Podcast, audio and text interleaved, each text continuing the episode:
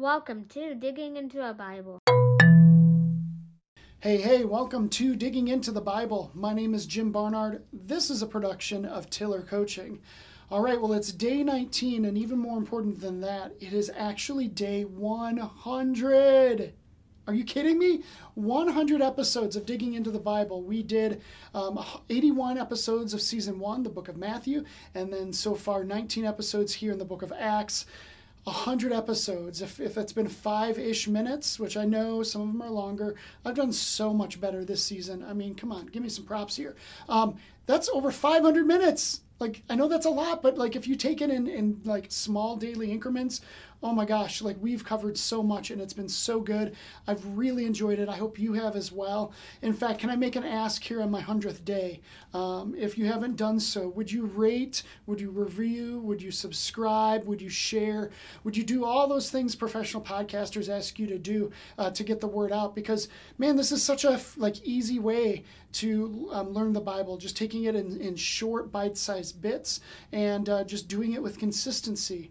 Um, it's it's so good. So um, whether you've uh, you've been here all 100 days or maybe you need to go back and check out the first season, whatever it is, I'm just so glad that you've uh, been uh, with me on this. It's been really great. So um, I've wasted a lot of time just celebrating um, this milestone. Uh, real quick, um, we're, we're in the midst of Stephen's speech in front of the council and the high priest, and it's so good. Um, yeah, let's just go ahead and not waste any more time. This is Acts chapter 7, starting at verse 17. But as the time of the promise drew near, which God had granted to Abraham, the people increased and multiplied in Egypt, until there arose over Egypt another king who did not know Joseph. He dealt shrewdly with our race and forced our fathers to expose their infants so they would uh, so they would not be kept alive. At this time Moses was born, and he was beautiful in God's sight and he was brought up for three months in his father's house. And when he was exposed, Pharaoh's daughter adopted him and brought him up as her own son. And Moses was instructed in all the wisdom of the Egyptians, and he was mighty in his words and deeds. When he was forty years old, it came to, into his heart to visit his brothers uh, the children of Israel, and seeing one of them being wrong, he defended the oppressed man and avenged him by striking down the Egyptian. He supposed that his brothers would understand that God was giving them salvation by his hand, but they did not understand. And on the following day, he, he appeared to them uh, as they were quarreling and tried to reconcile them, saying, Men, you are brothers. Why do you wrong each other? But the man who was wronging his neighbor thrust him aside, saying, Who made you a ruler and a judge over us? Do you want to kill me as you killed the Egyptian yesterday? At this retort, Moses fled and became an exile in the land of Midian, where he became the father of two sons. Now, when forty years had passed, an angel appeared to him in the wilderness of Mount Sinai in the flame of, of fire in a bush. When Moses saw it, he was amazed at the sight, and um, as he drew near to look, there came the voice of the Lord I am the God of your fathers, the God of Abraham and of Isaac and of Jacob. And Moses trembled and did not dare to look. Uh, then the Lord said to him, Take off your sandals uh, from your feet, for the place where you are standing is holy ground. I have surely seen the affliction of my people who are in Egypt, and have heard their groaning, and I have come down to deliver them. And now come, I will send you to Egypt.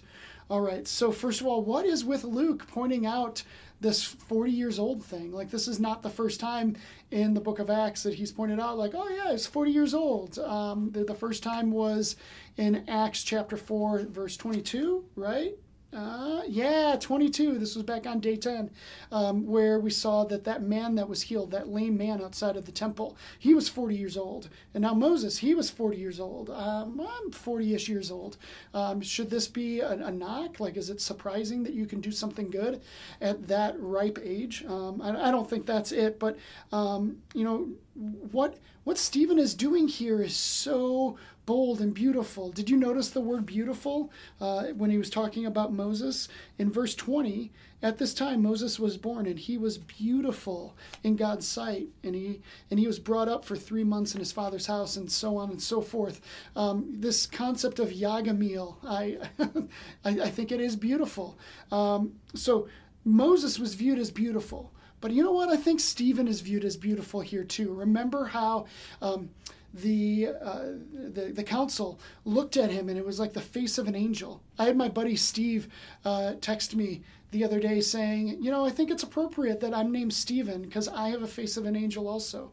Um, you know, there's something really beautiful about what Stephen is doing, very Yag Amil, as he's standing up in boldness with the Holy Spirit in front of these people and teaching this Old Testament seminary class. Um, he is setting up the scenario where, uh, you know, the accusation was that they were, uh, he was blaspheming against Moses and God and the Jewish law. But he's telling this narrative of like, we've always been blaspheming against Moses and God and the Jewish law. Like, that's what we do, but now I'm doing it for all the right reasons. I'm doing it because of the Holy Spirit. And uh, we'll see more tomorrow as Stephen's speech concludes. Um, but yeah, 100 days that's beautiful. You're beautiful. I appreciate you watching, appreciate you listening. I will see you tomorrow as we finish up Stephen's speech. I'll see you then.